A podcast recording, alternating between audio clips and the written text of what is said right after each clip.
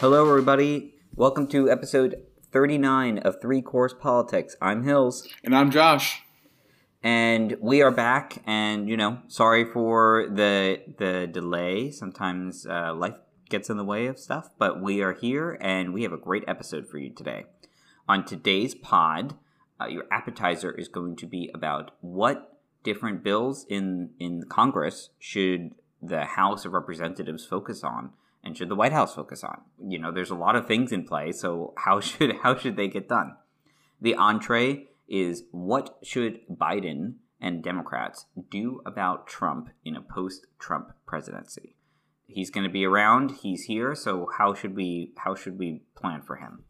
Your life under lockdown is going to be about vaccination rates and COVID rates. Uh, we have a, a little bit of a interesting uh, pattern going on here between vaccinations and COVID rates across the country because we just can't listen to what we need to do.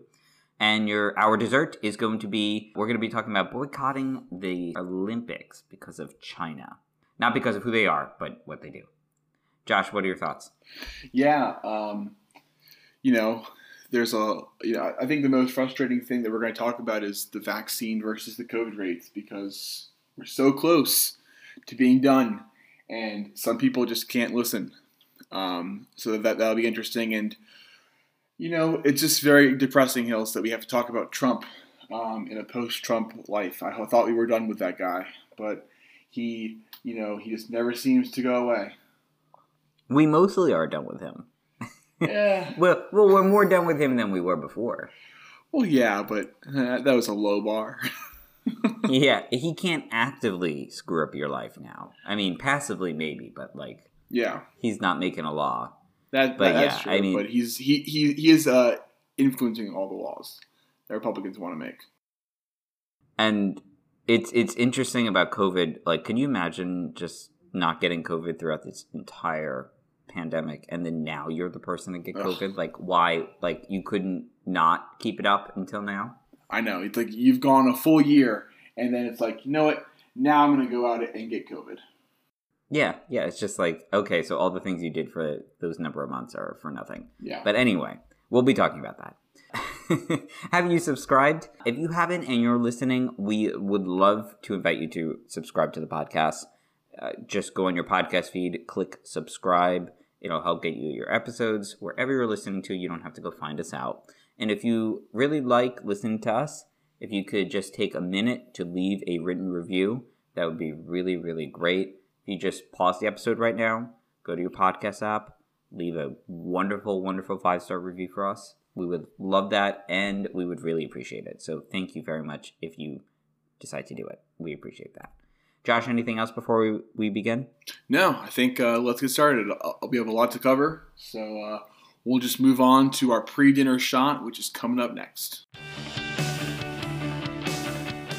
Here is your pre-dinner shot question. This is an easy one. Well, easy in the sense that you have a 50-50 chance of getting it right. The question is, true or false? We should be concerned about the US debt. Okay, true or false? We should be concerned about the US debt. Maybe in the show links we can put a link to the US debt clock, which as of at time of recording, the US debt is 28 trillion. That's not that much money. It's it's over oh sorry over 28 trillion. Debt per citizen is $85,209. Hills, do you have $85,000 you can just kind of fork over? I, I can't fork it over, but you know, my student loans are bigger than the US national debt. So, you know. Perfect. Perfect. Well, maybe maybe maybe Biden can help you out with that. you, you know who's really big on getting the debt down, right? Republicans. Republicans, all they care about. well, only sometimes. Only sometimes. Actually, what's really funny, Hills, is this morning I saw a report that Biden's budget for I think the Defense Department and like military spending was like 75 trillion or 75 billion, I think it was. Um, it was over 75 billion, and not a single Republican is talking about how are we going to pay for the the defense bill and blah blah blah blah. But you know, when it comes to like defense and there's a Republican in uh, in uh, in the White House, suddenly defense suddenly suddenly debt doesn't matter. But when it comes to you know having a Democrat in the White House or anything that's not you know the military, suddenly it's how are we going to pay for it, and we have to cut spending and this and that, and it's very frustrating. oh, you have to cut. You have to cut domestic spending. Very, very. All the spending that the Republicans don't care about, they must go. But all the things that they care about, oh, that's that's essential. It has to stay. It's essential, essential. Yeah. So, anyways, we will give you the answer at the end of the pod. Uh, but that is your pre-dinner shot, and we have your appetizer that's coming up right now. Here is your appetizer. Uh, for your appetizer, we're going to talk about um, three big bills that have been talked about in terms of the next thing that uh, the Democrats and that the Biden White House could pass. Um, believe it or not, the midterms are already being talked about, and chances, even though Biden's been in office for less than 100 days, it's likely that he has a chance to only pass one more big piece of legislature. So we thought it'd be important to look at the three options that uh, most people are talking about. These are not the only three, but these are the three big things that um, people are saying the Biden White House could try to get done. Some of them are easier than others, and we'll talk about that. But the first one is HR1. Now, if you listened to this podcast, uh, the last episode, if you haven't, you should go back and listen to it. But um, Hills and Brett did a great job of breaking down HR1 and how important that uh, bill is. It's also known as the For the People's Act. Um, or the John Lew- the John Lewis um, Civil Rights Act or Voting Rights Act. So here are the things that the HR1 does. Um, it establishes a set of national voter registration and mail-in voting standards. It guarantees voters same-day registration on election day. It establishes a nonpartisan redistricting commission. It takes the money out of politics and it tries to make it so that you have to disclose who your donors are. It creates an ethic code for public servants and public officials an oversight on, on, lobbyists, and presidents must release their tax returns. Hills, I know that you and Brett talked about HR1 a little bit um, last pod, but can you just remind the people why this piece of, of um, potential legislature is so important? Oh, I mean, this piece of legislation is could change the entire country. I mean, same day registration, making it easier for people to vote. I mean, that is just right now there are so many restrictions on voting. You know, you have to register, you have to make sure your registration's in at a certain time, right? That's a common one, right? That you can't just register when you go to vote if you aren't if you aren't registered before, and thus you can't vote then. A national system of mail-in voting standards, so Republicans can't take away that vote. I mean, look at the Georgia law just the the a few weeks ago. I mean, it makes it so much more restrictive, and they say, oh, it prevents fraud. Yeah, all of these things are going to prevent fraud as well. Just because you restrict people to vote doesn't mean it prevents fraud, because we have a very low level of fraud in this country. But anyway, having more people vote is always better, and it also, the nonpartisan redistricting committees can really change the way elections are, are held and who represents you in your district. Yeah, and I think, you know, the this uh, this bill, right, HR 1, it would really help to combat what's going on in Georgia, Texas, Iowa. I mean, you uh, you just look at all these restrictive bills that are currently happening, and HR one can can help out Democrats a lot in the sense that you know if Democrats want to remain in power, right, they they need to you know get all their voters out, and this makes that a lot easier. Um, also, presidents have to release their tax returns. So, you know, that's a nice little jab at Trump there. Yeah, and you know what? Yeah, this might help Democrats, but it also could help Republicans. Like, at the end of the day, an election is about the battle of ideas. So, there might be an election that a Republican is very popular, and then people want to go vote for that Republican. Right. right? It just makes, so like yeah. this can help them, but the fact of the matter is they are trying to restrict people who vote because they don't want to compete anymore. Right. Exactly. Um, so that's HR one. That's one bill that um, uh, that that the Senate, the, the House has already passed, and the Senate would need to take that bill up. Now, this bu- this bill needs sixty votes. So I don't know who the 10 Republicans we're going to get are who are going to pass this bill for us. Um, I don't think we, can find 10 Republicans to take a stand and do the right thing. So um, if this bill were to pass, we would need the filibuster to uh, go away. Uh, but we will get there. Uh, so let's move on down to guns. There's been a uh, horrific mass mass shootings lately: Colorado, Atlanta, Maryland, South Carolina, um, just to name a few. And there is renewed calls for Congress to pass some kind of gun legislation. So Biden took some action uh, on Thursday. He passed some executive orders that uh, would take, take these actions on ghost guns, as they're known. Um, and also would um, he appointed a new head of the ATF, um, which is uh, the Alcohol, Tobacco, and Firearms um, uh, Committee, I guess, or I don't know what they're called, but there's a group of people. It's an agent. It's a federal an agency. agency. There we go. Um, and the person that he put at the, at the top of that is a gun control advocate. Now, I think he has to be put through through Congress. He has to be confirmed, but he did appoint someone there. But that's kind of all Biden can do. And the fact that he can do so little really speaks to, you know, the limited power the president does have in terms of creating laws. Hills, what are your thoughts on the two little actions that Biden took? Oh, I mean, the fact that he nominated someone to be head of the ATF is is a big deal.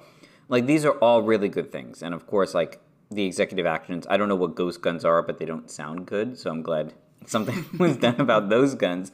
But you're right. Any legislation will have to get past a filibuster. And so, and this is a theme throughout all these bills. I mean, how far does Biden want to go, right? Does he want a sweeping legacy passed by one party in Congress? If you change the filibuster, as we talked about the other episode, last episode, and if you haven't heard it, you go back and we talk about it extensively. Like, you then potentially undermine your legacy going forward because then those things can be undone. So, Toomey Manchin has a gun bill that almost passed back in like 2012, 2013. It was after Can Sandy Biden Hook, do right? something? Yeah, after Sandy Hook. And, you know, it will be a smaller bill if he wants to go with that. But does he like lead out with the, hey, let's get this one done and we can go discuss the other stuff? I mean, his progressives are going to be pissed. But does he want to get something done? That might be the best way to do it. Right. I should say ghost guns are guns that um, the, basically a manufacturer would sell you different parts and then you build the gun at home. Right. Um, and that technically is not buying a gun because you're buying different parts of it. And I guess Biden can can take action on that. I guess, and and he's take he he, he took action to you know get that under control because you know building a gun at home is just something that everyone should be able to do, right? Well, yeah, I, I think they should. It's like build a bear workshop, except for guns. Build a bear workshop. Uh, ridiculous. So as that's funny. Uh, so as Hill said, uh, there is a bill, the Toomey Manchin bill, which is sponsored by Pat Toomey, the Republican out of Pennsylvania, and Joe Manchin, everyone's favorite Democratic senator from West uh, Virginia. And this bill would alert federal officials when someone who is prohibited from buying a gun attempts to do so. So, like that's something, right? Like, like that is something, right? It's it's small, but it's Biden can take action and say on guns, I you know we, we, we passed this bipartisan bill. I took action on ghost guns. The head of the ATF did this and this. So like it's something, but it's not enough, right? Um, you know the idea of universal background checks and banning assault weapons and assault rifles are also being tossed around. I know the House has passed a number of bills, and those two things, background checks and banning assault rifles, are very, very popular amongst people in the United States. It had, it's like 80 or 85 percent, maybe even higher than that. Like it's just ridiculous how many people want that stuff to happen. But you know, you have Republicans in Congress who just you know they don't want their money from the uh, NRA to to uh, to dry up, if you will. Yeah, and it's also like you could put something out in a poll, right? It depends on what the poll is, and some guy could say, "Yeah, yeah, yeah, I don't think those things would be on the streets, right?" but then when you say, "Oh, we're gonna actually then ban these," they're gonna be like, "Wait, wait, wait! I didn't say that." Like, Mm-hmm.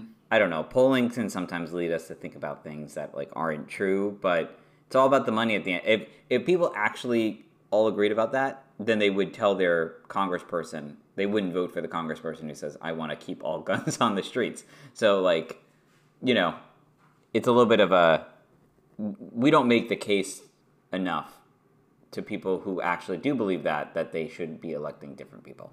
Right. Yeah, that's very true. So that's uh, guns. Is Biden could take some action on on guns, um, and the last bill in front of uh, in Congress right now uh, is the is the Biden jobs bill, the Build Back Better, if you will. Uh, this is a massive bill. You know, I think um, I think it's it's well over two trillion dollars. Um, but it's going to do a couple of things. Biden wants to fix the highways, the ports, bridges, airports, and you know different kinds of transit. He wants to deliver clean drinking water to people. He wants to take out those lead pipes um, and replace them with something cleaner. He wants universal broadband. He wants a new grid. You know, we, we saw what happened in, in, in Texas when that storm hit. So he wants this new kind of advanced um, grid for, for power. Uh, he wants to invest and create care jobs. Those are jobs for people who care for the elderly, daycare as well. Um, he wants money to put into revitalize schools and manufacturing. He wants to create uh, clean, safe jobs where people can join a union if they want to. And he's going to pay for all of this by raising the tax rate uh, on on, uh, corp- on on corporations. You know, many of which paid zero dollars in income tax. Um, you know, this past year. Hills, what are your thoughts on Biden's job bill? I mean, this this uh, all of these bills could be the most influential and and society changing bills that come across the desk in like a generation. I mean, this is huge. I mean, this build back better. I mean, you have traditional infrastructure, you have new infrastructure, and then you have like infrastructure adjacent that if you don't change that as well, nothing will actually change. So, um, and that's like elder care, right? That mm-hmm. you could you could make a case that a lot of things are infrastructure, but I mean, this I think is probably going to be his focus. I mean, this will actually all the things, the potholes you see, you know, the bridge with rust on it that you may commute over, the airports that kind of look kind of sucky. Mm-hmm. The fact when you go to another country, their airports are nice and new, and then when yep. you come back to the United States, they look like crap sometimes. like Amtrak, like the fact that Amtrak is like old and ex- expensive to go on, and that train travel is basically not a thing here. Like this is a massive, massive piece of legislation. But Hills, isn't it correct that the New York Port Authority is a, is, is a lovely place to be? Don't you just love spending all, all your time there? Uh, Penn Station is the well, they're redoing it now. They're redoing oh, it. I build back better, looks, right? Build back better. Yeah, they're building back something. so. Uh, the new train hall we have in New York City for Amtrak is pretty nice, but Penn Station is not so nice. um, so, anyways, uh, and the, the nice thing about the jobs bill is that the Democrats could pass that through reconciliation. They just got um, a uh, uh, Schumer just got a hearing or approval from the the uh, Senate parliamentarian who basically says, "Can we pass things through reconciliation?" Meaning that we only need 51 votes, right? And that's usually stuff that has to do with a budget and um, and you know like money and stuff. And so we we passed the COVID 19 Recovery Act. Uh, that, Biden passed. That was passed through uh, reconciliation, and it looks like uh, the jobs bill also has that potential. It can pass with 51 votes. So Kamala Harris would be the um, tie-breaking vote. So those are the three are the three uh, bills that have been talked about. There are some other things you know that have been tossed around, but those are the main three bills that are in Congress right now. Um, and so we have the question: What should Biden focus on? Um, I think it comes down to either him focusing on the jobs bill or HR one. Um, sadly, it seems like gun reform, which is something that we're just never ever going to get done. Um, it doesn't mean that we shouldn't fight for it, but it just seems at this point like I mean maybe I'm pessimistic, Kels. But you can correct me if, if you think differently. But I just thought if we're not going to pass any gun, you know, reform after children were murdered in a school, then I don't know what what it's going to take. Uh, yeah, I was surprised that they didn't pass it many years ago. So I think the gun bill, the gun bill, it's either going to be really narrow if he wants a bipartisan part of this, but you know he's in a tough spot. If you think about this from a political angle on the gun bill, it's it's tough, right? Because if he goes it alone and gets rid of the filibuster for some way, that all can be undone, and then you have Republicans who are going to gin up their people for the midterms, and it might drown out any benefit. You know, guns are a touchy subject here, even though it needs to be done.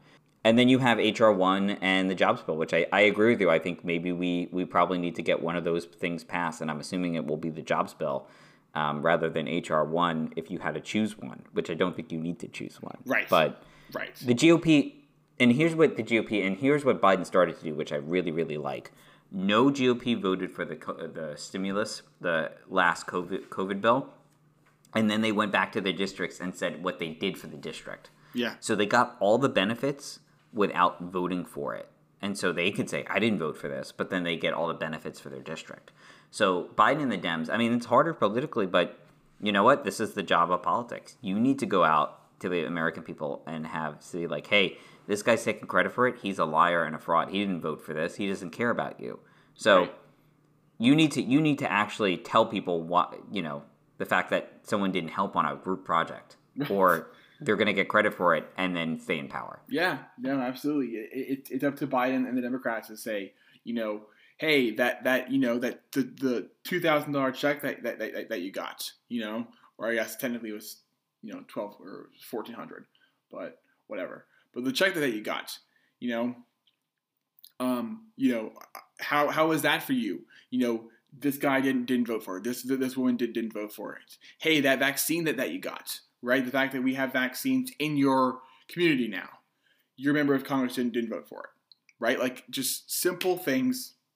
That, and, and they've started to do this, which is great, but they've done it on billboards. I don't understand why they did it on billboards. And I'm praying to Jesus that they also have, you know, some like internet or digital ads, but up in like North Carolina, you know, it's it's a picture of Biden and it says like the three. It's like, it's like three things. It's like twelve hundred dollars checks, shots in arms, money for for schools and, and, and states. And then it has the picture of the two Republican senators, and it says no thanks to you know uh, blank and blank.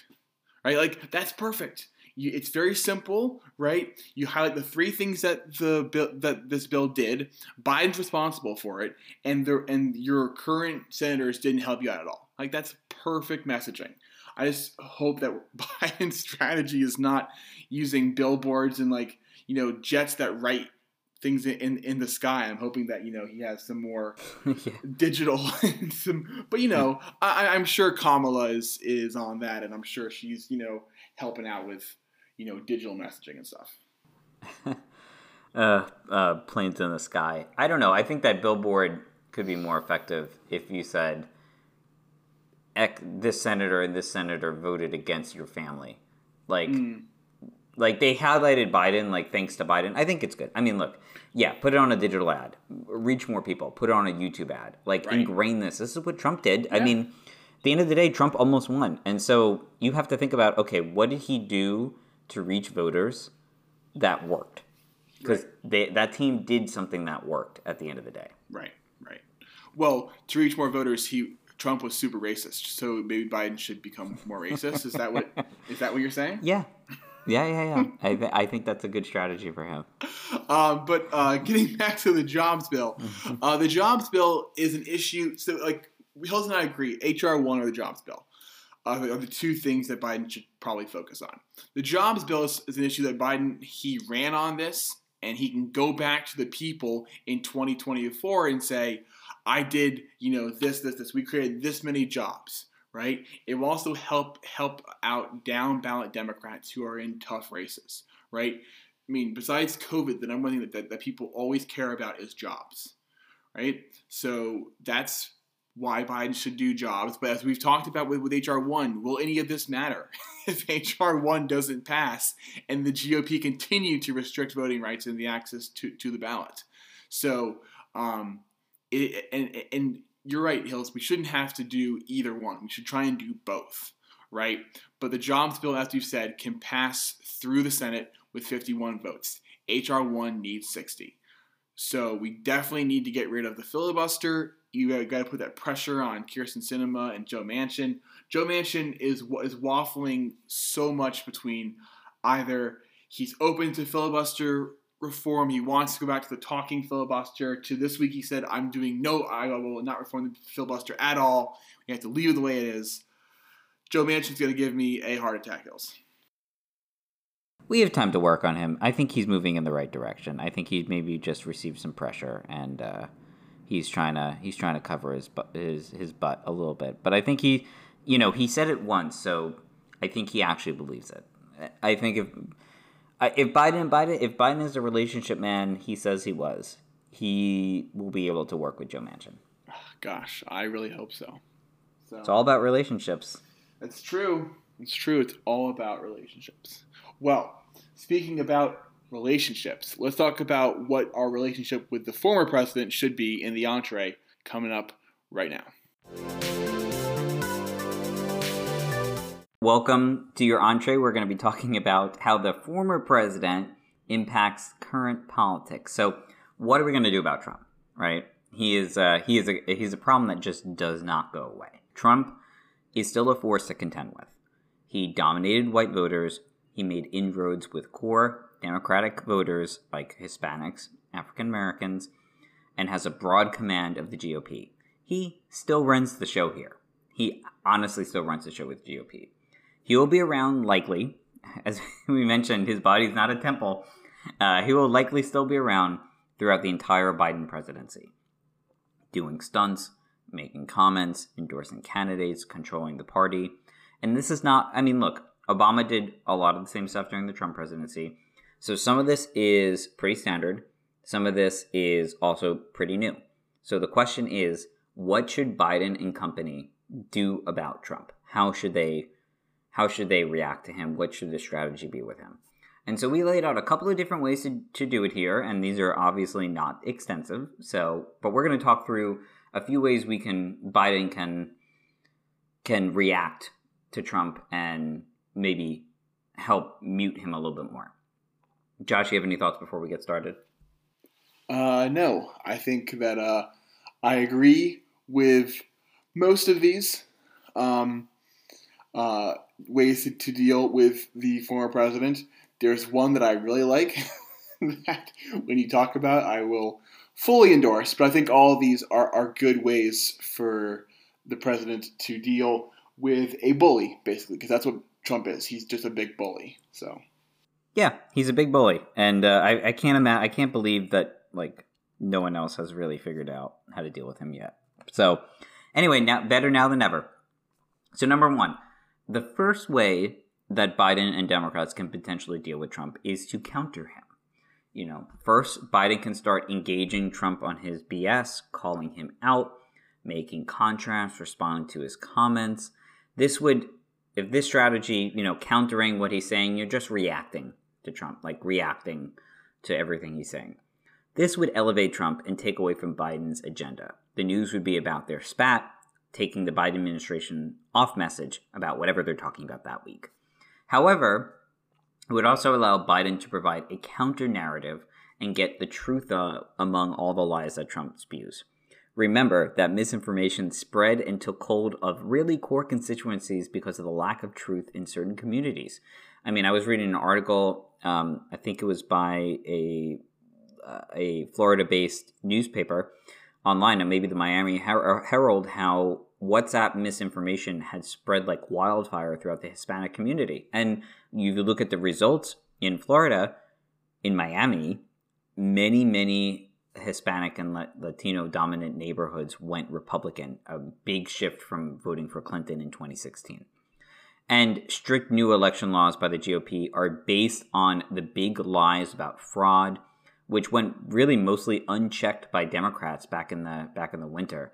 And I gotta say, I think if Dems did more to counter the message that Trump was putting out about election fraud, we may not have the Republicans may not have the excuse to make laws based on a lie.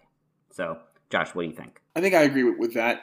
I, I worry a little bit that responding to stuff, everything that Trump says, is just it's exhausting, and it's gonna. I think I worry it would take Biden off message during the um, the campaign. Biden didn't really do a whole lot of countering unless Trump you know, criticized him directly or criticized something in his family. And Biden's way of going about that was just saying that's a lie or that's not true, right? Um, you know, I, I, I worry just a little bit about engaging Trump in that manner. And then the these press brief briefings and these things that Biden do, it, it, it becomes once again all about Trump. Like if Biden has a pattern of consistently responding to everything Trump says, then Trump holds the narrative and he remains in the in the news, right? So I worry a little bit about that. But you're absolutely right. We do have to find a way to counter um, all the misinformation, all the lies, um, especially if Biden wants to try to to uh, expand his map in uh, 2024. Yeah, I mean, it becomes a Trump show, right? It becomes like, oh, Biden said this, Trump said that. So there, there's a clear downside to that strategy. But uh, again, we can't just let the lies go unchecked. So, but in the next scenario, you kind of can. So the, the next strategy would be to ignore him. Biden could simply just pretend he doesn't exist. Full stop. No attention, no response, not care what he does, when he does it, or what he says. It would let Biden decide the messaging and it would it would deprive him of the oxygen that he really and the media attention he loves. However, because we live in the real world, it may let Trump continue to stir up controversy that Biden may be eventually forced to respond to.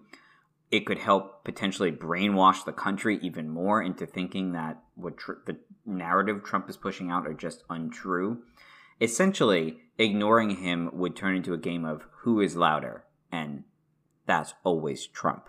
So if you ignore a bully, the bully's still going to be there and doing things to you and to other people and spreading lies and rumors. So the ignoring thing re- really makes you focus on yourself, but unless you have a, a loudspeaker and you control the messaging airwaves, ignoring someone may not be the best strategy here. But it's something that Biden so far has done through his early presidency. So this is the strategy that I, I like the most so far. Is interesting. The ignore him, and, and I'll tell you why. It was different in 2020 because Trump was the president, right? Trump had that megaphone. But now Biden's the president, right? Can, Trump can get can get on and has been on Fox News, Newsmax, whatever he wants, but that reaches only such a small percentage of of the of Biden's gettable voters, right? Biden can control the message. He's the president. If he wants to call a press conference at prime time on a Tuesday, every single news station is going to, to, to, cover him. And and Trump did this a lot, right? If he wanted to shift the, the narrative, focus on something else, he would pretend to fire somebody. And then all of a sudden, the media's all about, oh my gosh, Trump fired whoever, right? Biden's not going to be firing people, but he can make big announcements and he controls the narrative. As the president, you have this megaphone, right, that you can use and that you should use right? So let Biden set the agenda. Let Biden set the, the, the, the, narrative. And Trump's going to go off and he's going to spew hatred and racist, fascist stuff on, you know, uh, Newsmax and Fox News, and he'll join T- Tucker Carlson and talking about how white nationalism is a good thing. Like, that's fine, right? Let him do that. Because those people who watch that, that stuff, they're not vote, they're not people that Biden would be able to get in the first place. They're going to vote for Trump no matter what right?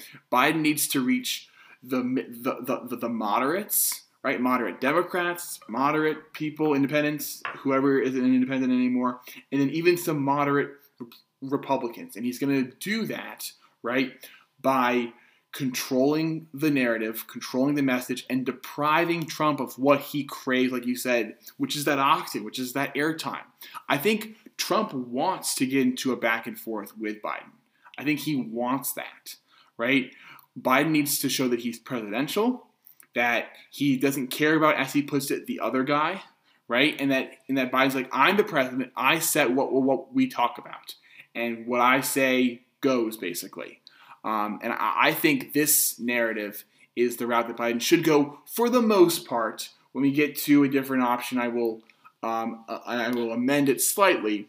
Uh, but but I do think that um, you know what is a bully? You know, a, a bully who gets a reaction from someone continues to do it because they're getting a reaction, right? If you ignore and you deprive that bully of what they want, they're going to lose lose interest.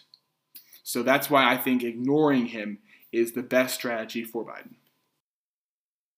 Well, see, I think I don't have enough confidence in the Biden media machine, the White House media efforts, and that's why I'm a little bit nervous about this one.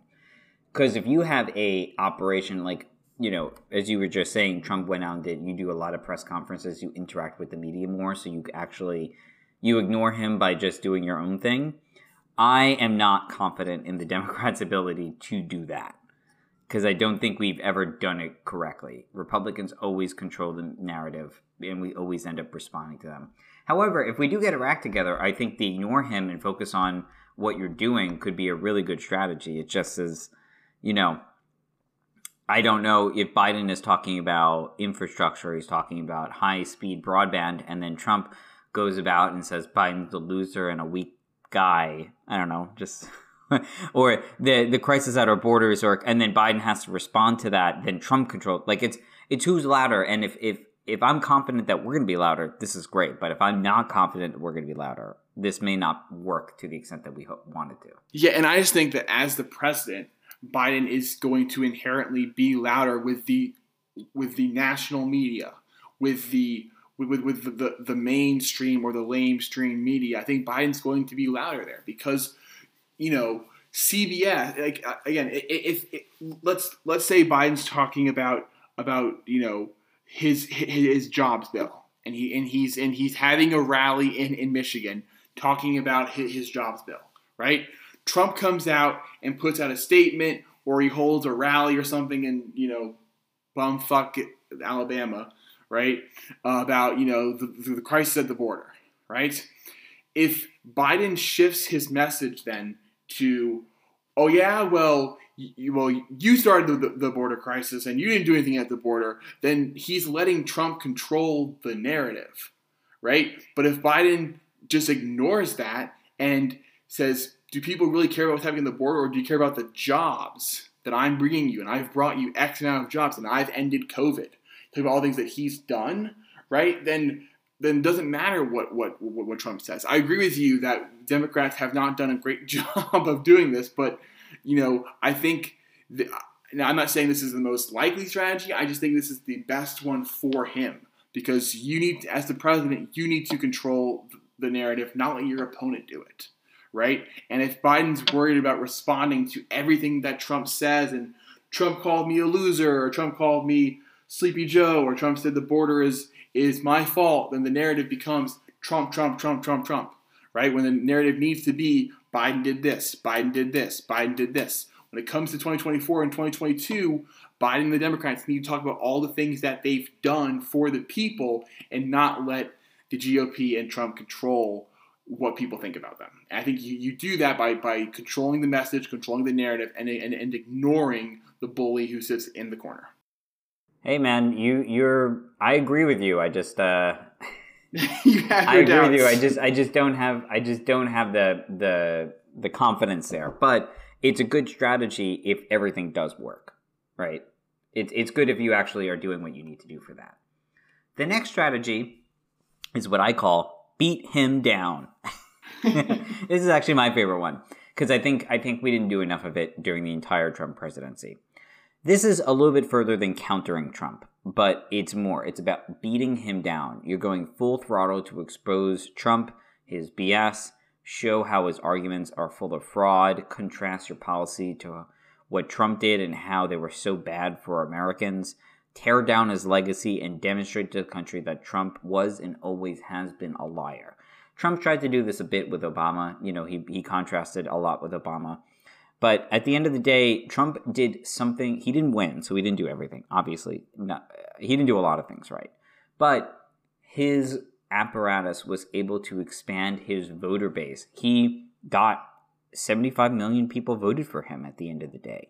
So at the end, and in this media environment now, as we were just talking about, you need to make the case for yourself. And you're not going to get a lot of these Trump voters, but you have places like uh, Eastern Ohio, which always voted for the Democrat, really big union area. Now, it that county went to Trump for the first time in like 70 years. They voted for Republican for the first time in 70 years. So there's obviously a strategy here because Amer- Americans aren't paying attention to what you're doing on a daily basis. They're going to say, "Hey, has this person helped me?" Or they're going to be like, "Oh yeah, I heard Biden say that. Okay, I guess it's true." They they're not thinking critically enough. There's a lot of people in this country who do not think critically enough. And so if you're going to expand your base, you you have to make inroads with a few of the people that Trump that voted for Trump, Hispanic Americans, um, some of the some of the Black Americans that voted for Trump, and especially the white Americans who voted for for Trump. You don't have to get a lot of them. You can get five to ten percent of them, but that will change your margins dramatically. And I think the only way if Trump does something is you instead of him controlling it, you can control how you're doing so much of a better job he is. And eventually that might take hold as part of the narrative. So that that's my thoughts on beat him down. So I actually like a combination of both of these hills. A combination of beat him down and ignore him.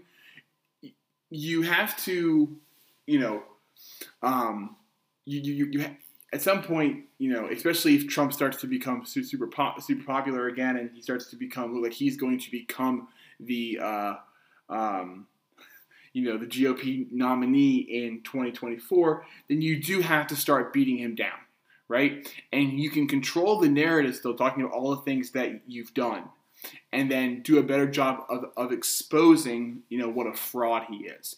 I think that's something that we didn't do enough of, like you said, in 2020, right? This is something that um, I think if you pair this with ignoring him, right, then it does allow you to control the narrative, which I just think is so important for Biden moving forward right? Because Trump did get, you know, 75 million some odd votes, and Biden does have to cut into those margins a little bit, right? And hopefully you can cut into those margins by exposing him for what a fraud he is. And obviously, you're, never going to get the huge Trumpers because they don't listen to anything. But there's someone who was, you know, going back and forth, and the end was like, well, Trump did this, and I don't like either candidate, but I guess I'll go with him just because he's the incumbent right? How do you win that voter over, right? Trying to get a few of the people uh, um, over, uh, but I, I, do like a combination of beat him down along with uh, ignore him. I like I like it being called beat him down. um, so, in, in something you were you were just referencing is obviously we don't have to do one thing at hundred percent or 0%, we can do a combination because we live in the real world. Right. So Biden can do a mix of these strategies, as you were just saying, which is probably the right way to do this. In my personal opinion, he should expose Trump and his bad policies when he needs to. It's literally politics 101. That's not something that is brand new. I mean, that's been done for as long as the politics have been in the United States and more. Why are you better than the other guy or gal, right? That's that's 101.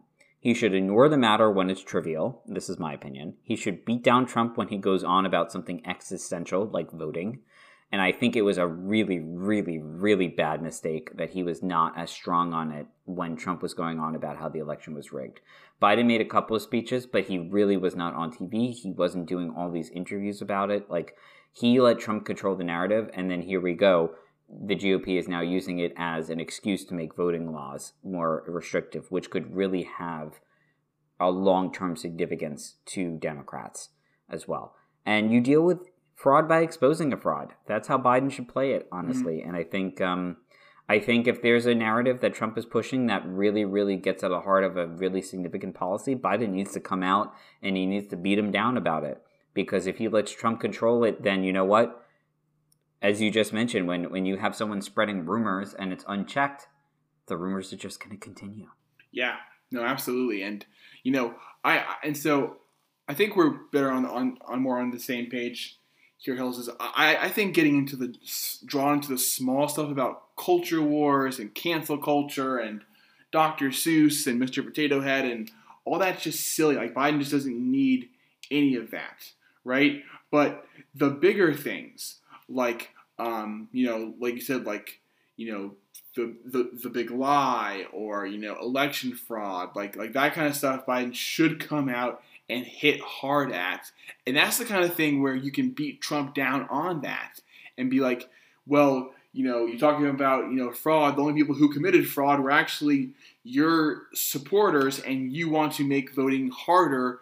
I want to make voting easier, right? Like there are things that that there are certain topics you have to pick your battles and really go go in hard and beat Trump down on a couple of things because he's like, you know, origami. You put a little pressure on him and, and he folds. That was a terrible analogy. But um, I don't know. Like he's just I'm holding I'm holding you to it. oh God.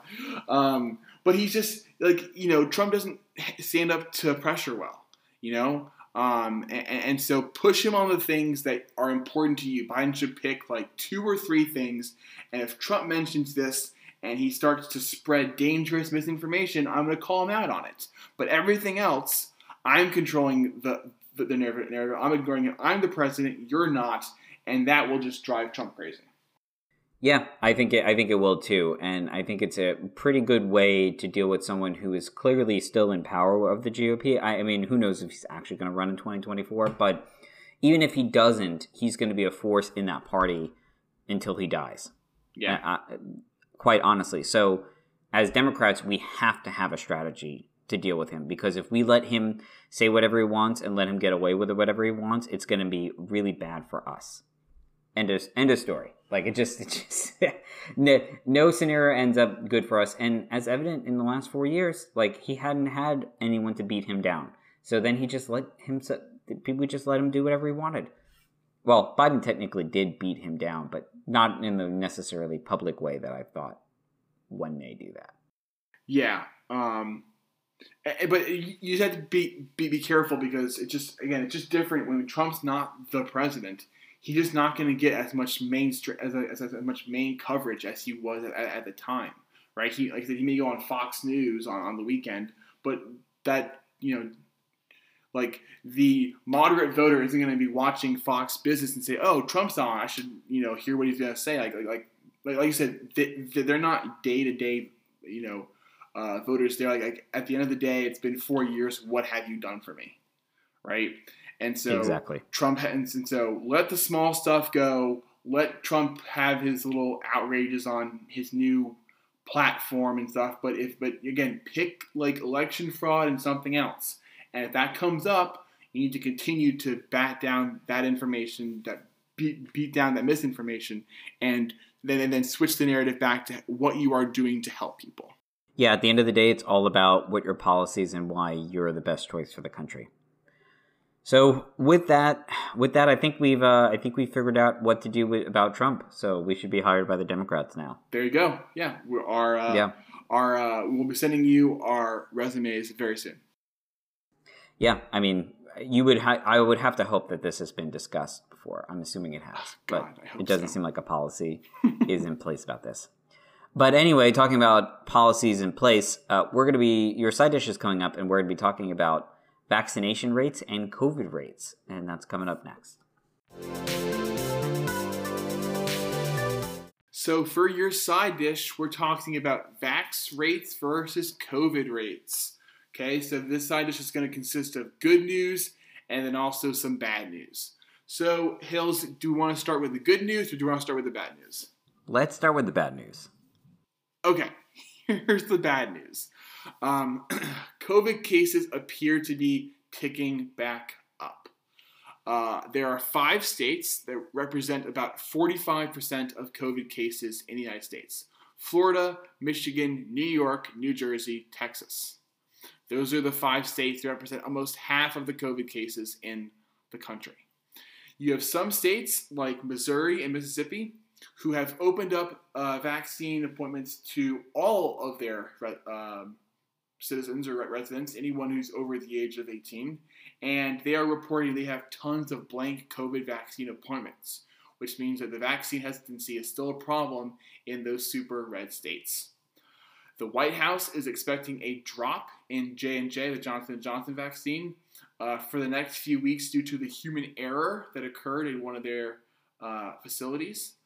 The government is warning that some people are, are uh, posting uh, fake vaccine uh, cards, so the vaccine passports, like these the card that you get when you get vaccinated. Some people are producing fake ones and offering to sell them to people.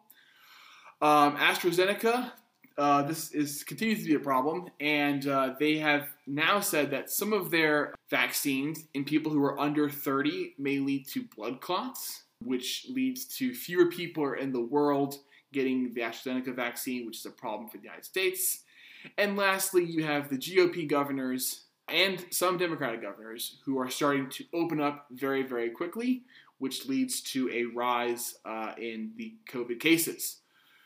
So, Hills, this is not great news. Any uh, thing to add on the bad news front? Well, I don't have anything to add, but it kind of sucks that New York and New Jersey are in this. I mean, it's the fourth wave, right? I mean, I mean, I'm in New York. People, some people are very um, taking this continually seriously, and some people are just they're done with it, right? And I feel like somewhere along the line, I think maybe it was this summer or this fall, the whole like, oh yeah, I'm going to be cautious about this, just kind of went out the window. I mean, Florida and Texas, they're just open completely. I, I don't even know what's going on with Michigan, but it's it's just strange that we're just seeing this increase again, and it's getting warmer out. Right, and you know the the thing is is that when you when you open up as fast as these places did, of course you're going to see a tick up in, in, the cases. And in some ways, like I get it, people have been in you know in quarantine for basically a year, and it just speaks to the the huge failure of the Trump presidency that people are so sick of this that they're willing to like I've I waited my, my, a full year. You know, I didn't do this for Christmas or Thanksgiving or whatever, and now I'm, I'm going out because things are getting better and I'm going to go out, right? And that's just the wrong approach to take. But let's switch shift to the good news for a little bit. So at time of recording, there have been uh, over 175 million vaccines that, that have been given. 68 million people are, are fully vaccinated, which is just over 20% of the population. Uh, Biden says he will have enough vaccines for every adult to sign up and to start getting their vaccine on April 19th. In nine days, we're going to have enough vaccines for everybody. Um, we will hit the 200 million dose uh, of shots in arms for Biden before his 100 days. His strategy here seems to be um, that we are going to under promise and then over deliver, which I think is a really smart strategy uh, for Biden. And then uh, we are the U.S. is vaccinating people at a far faster pace than anyone else in the world. We are leading the world in vaccinating people. So that is all good things. Hills, anything that you want to comment on the good news? I mean, this is this is actually incredible, and it's so crazy when you when you think about the news about more people getting COVID, but we have thirty percent of the the population who are now vaccinated like 30% of the of the US population has at least one dose in them. Not super great news about AstraZeneca. I don't know if I would uh if I would if I would use the AstraZeneca vaccine, but I mean we have three vaccines out there. Appointments are being available to to more and more people. There it's becoming access- accessible.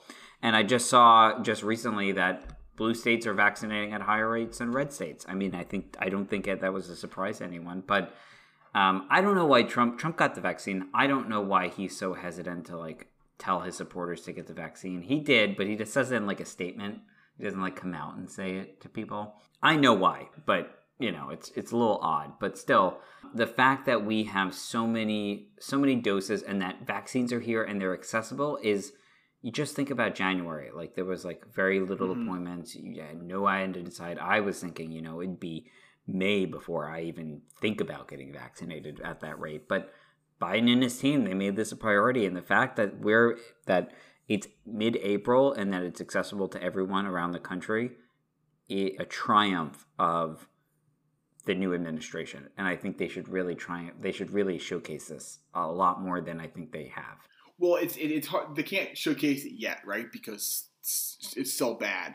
But um, but like you know, Michigan, like no one knows what's going on with, with Michigan. The governor hasn't, you know, opened everything back up, and Michigan is in a really bad spot. And so Trump and so Biden is sending federal support to Michigan to help her, because that's what the federal government does. They they step in, they help the people, right? So I hope Michigan remembers that when it comes time to you know for these elections to come up that you know the Trump called her a nasty woman and you know didn't want to send any support to her. Uh, Biden sees that Michigan cases are on the rise and immediately sends in federal aid. Doesn't I mean no, just huge difference. But so what does this all mean? So right now it's a race against time, right? Can the U? We've saying this for a, a people have been saying this for a long time. Can the U.S. vaccinate enough people before you know it gets really bad, like we saw in, in January? There are uh, um, two kind of school schools of thought about this. Some people say we are going to see a fourth wave, and you know we're going to be seeing this fourth wave. It's going to be not as bad as the winter was, but think summer of 2020. Right? That's the fourth wave that we're going to see. Other people uh, are saying that enough people are vaccinated or have already gotten COVID that um, we're going to see these little pockets flare up. And right now, you're seeing pockets in the in the two big red states, Florida and, and Texas. You're seeing flare ups in Michigan and flare ups somewhere in, in the Northeast, like in New York and New Jersey. But these are flare ups, not indicative of an actual fourth wave coming. So, what can we do? The same thing that we've been doing mask up, wash up, stand back, um, and uh, get your vaccine. I don't know if anyone here listening has not gotten the vaccine. Hills and I are both fully vaccinated, and just the the toll that is taken off your shoulders when you know that you're going to be safe is just, I mean, it's so lifting and it, it, brings you so much hope. And the side effects, you know, range from not that bad to a little bit, but it's not worse than getting COVID, right? Like, that's what I don't understand is, is people are like, oh, I'm worried about the side effects. Like, aren't you worried about getting COVID and dying? Like, getting the vaccine is not going to put you in the hospital on a ventilator continue to put your mask on, get your vaccine, and remember, just look at just look at Australia. They've like they're back to normal life, and they have been at normal life for months, and it's because they actually followed the rules. And the sooner everyone gets vaccinated, guys, the more quicker we can go back to the way things were. I mean, it's just it's that simple. If you get vaccinated, we reach herd immunity quicker, and then most people have the vaccine, and then the virus spreads a lot less. It's it's very simple. So get your vaccine when you're able to and talk to your doctor if you're not sure, uh, if, if you feel uncomfortable about it. Because the internet is not your doctor. Or call, call up Hills and he'll tell you all about the vaccine. yeah, I'm a, I'm a, a licensed medical doctor in. Um, no, no uh, I will I will tell you to get your vaccine, but I don't. I don't know it. anything else about you. Yeah. I'll do it for free. All right. there you go. There you go. He'll do it for free. Well, we're going to move on to our dessert, which is all about uh, the Winter Olympics in 2022 and if we're going to boycott them. So stick around.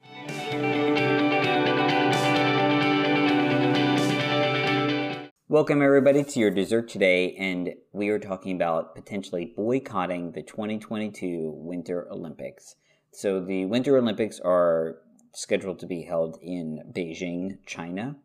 And we're talking about this because China has long been a concern over the truly massive human rights violations um, from Hong Kong to the Uyghurs in Western China and the genocide. You know, they're putting um, Uyghurs are non they're non you know Han Chinese. They are Turkish in ethnic origin and they are largely Muslim. China is a very big country, and so they're in the western part of uh, the country, and then you you kind of get into Central Asia there, and so that's where a lot of the Uyghurs live. And China has been very brutal in you know forcing Uyghurs into different camps, into doing a lot of human rights violations, including killing some.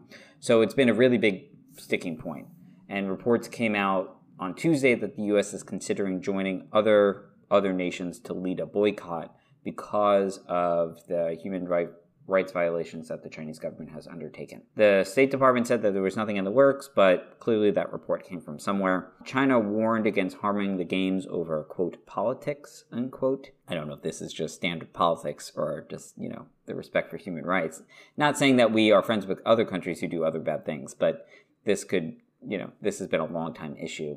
The International uh, Committee of the Olympics and the U.S. Olympics and Paralympics Committee also they oppose boy- boycotts as they unfairly punish the athletes rather than the host country. And you know there are two thoughts here. You know, you know, one you go over and dominate them in the Olympics and try to embarrass China, but you know that relies on athletes, right? So we may not win, or you lead a boycott and hope other larger, more you know influential nations join you into to get a change of Chinese policy because they want the Olympics as badly as anyone else does. It's a massive tourism and revenue generator. So, Josh, what do you think about boycotting the Olympics? Oh man, it's a touchy subject for me because I love the Olympics. When they got postponed last year, I was devastated. I love the Olympics, especially. I like the Summer Olympics more than the Winter Olympics. So if, you're, if we're going to if we're going to uh, boycott the Olympics, I would prefer it'd be the winter ones and the summer ones. Uh, I don't know, Hills. I I just feel like if you boycott the, the, the Olympics, then because the, the Olympics are supposed to be quote unquote not political, and you're supposed to just mean the, we had Olympics that were held in Nazi Germany, right? And people say that the best way to show Nazi Germany that they're um, you know that their white supremacist, uh, white nationalist views were were wrong was to have Jesse Owens, a black man, beat you know all of their athletes, and, there, there there's some truth to that, I think. Um, but I you know you just get into dicey territory because then when the U.S. Ho- hosts something, uh, you know you're gonna have other countries boy- boycott it, and and you get into a whole back and forth. I'm not necessarily opposed to it. I just think it gets it gets dicey quickly. I would prefer that to combat the massive human rights violations that are happening um, in in China. I prefer that the U.S. government put sanctions on or do sanctions or something along those lines, rather than just say we're going to pull out of our athletes. Because I don't, I think I don't, I don't think you're going to get a lot of people to follow. Um, you look at the World Cup that's coming up in 2022. It's in Qatar, right?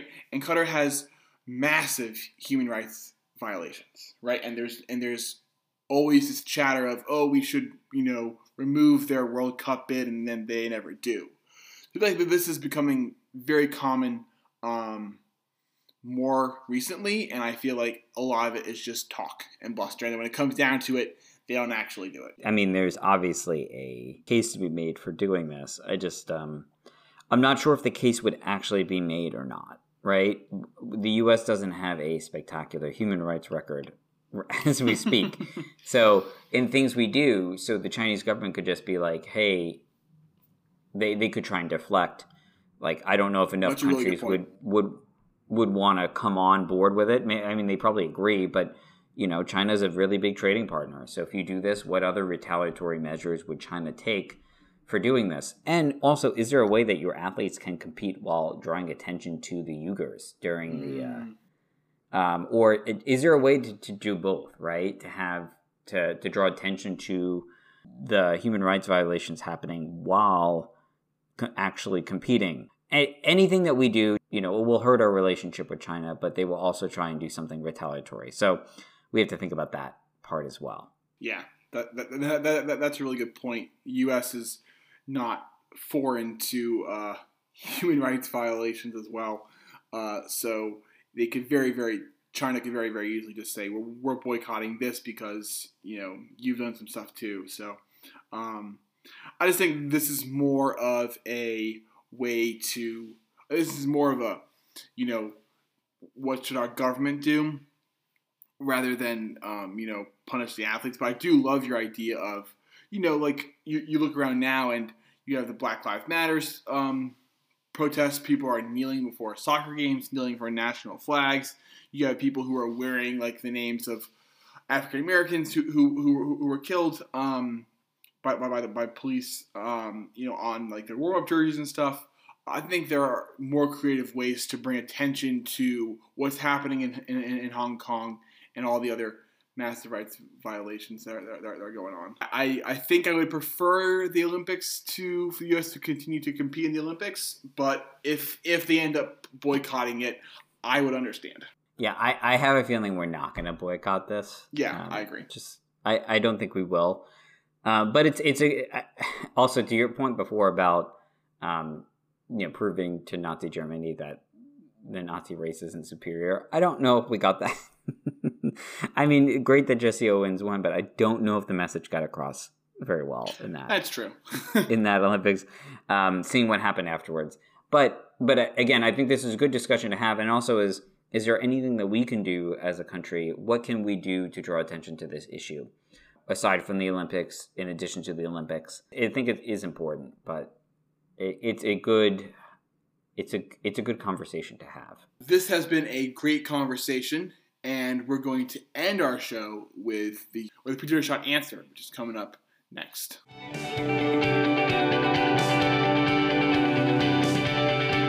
You have patiently waited the whole podcast for the answer to the pre dinner shot, and we're going to give it to you right now. As a reminder, the pre dinner shot question was true, was true or false. We should be concerned about the debt. Okay? True or false? And the answer is false. The debt means nothing right now. We are in the middle of, you know, a recession potentially right, a COVID recession, the last thing we should be concerned about is what our debt means.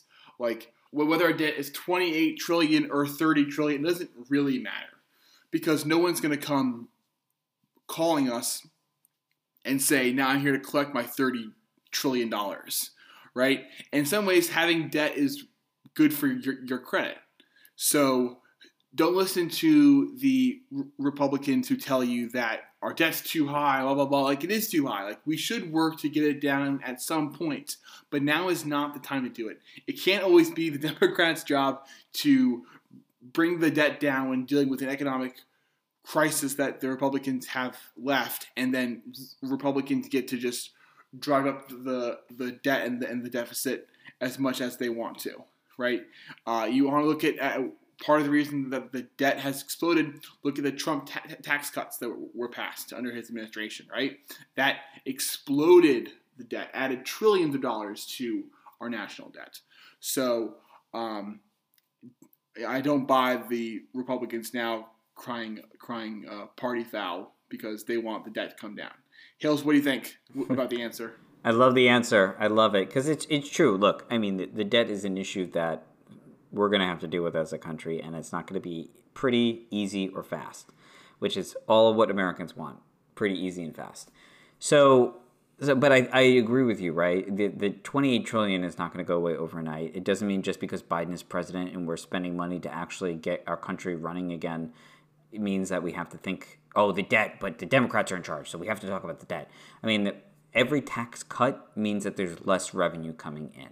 And so you would think, oh, well, we have less money to spend. But it doesn't work that way because we're already overspending on our military. Um, we, we have to talk about this is an entirely new episode. We have to talk about Medicare and Social Security.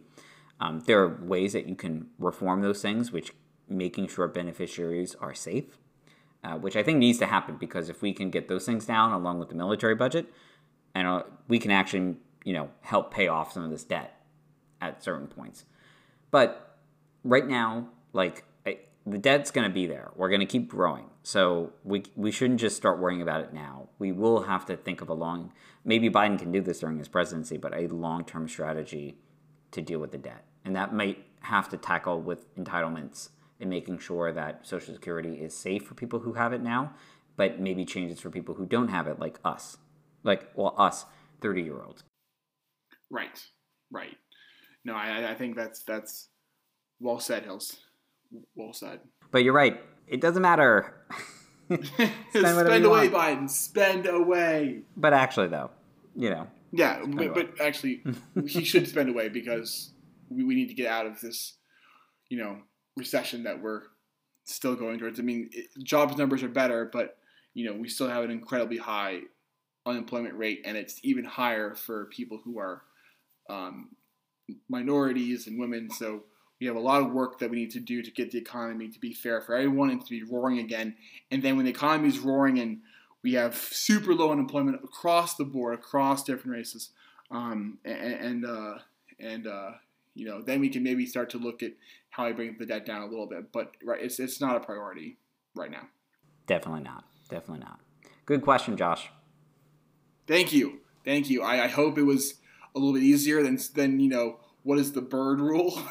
so I thought I'd give people a break from super super uh, super super tough questions, and this way you have 50-50 chance, true or false.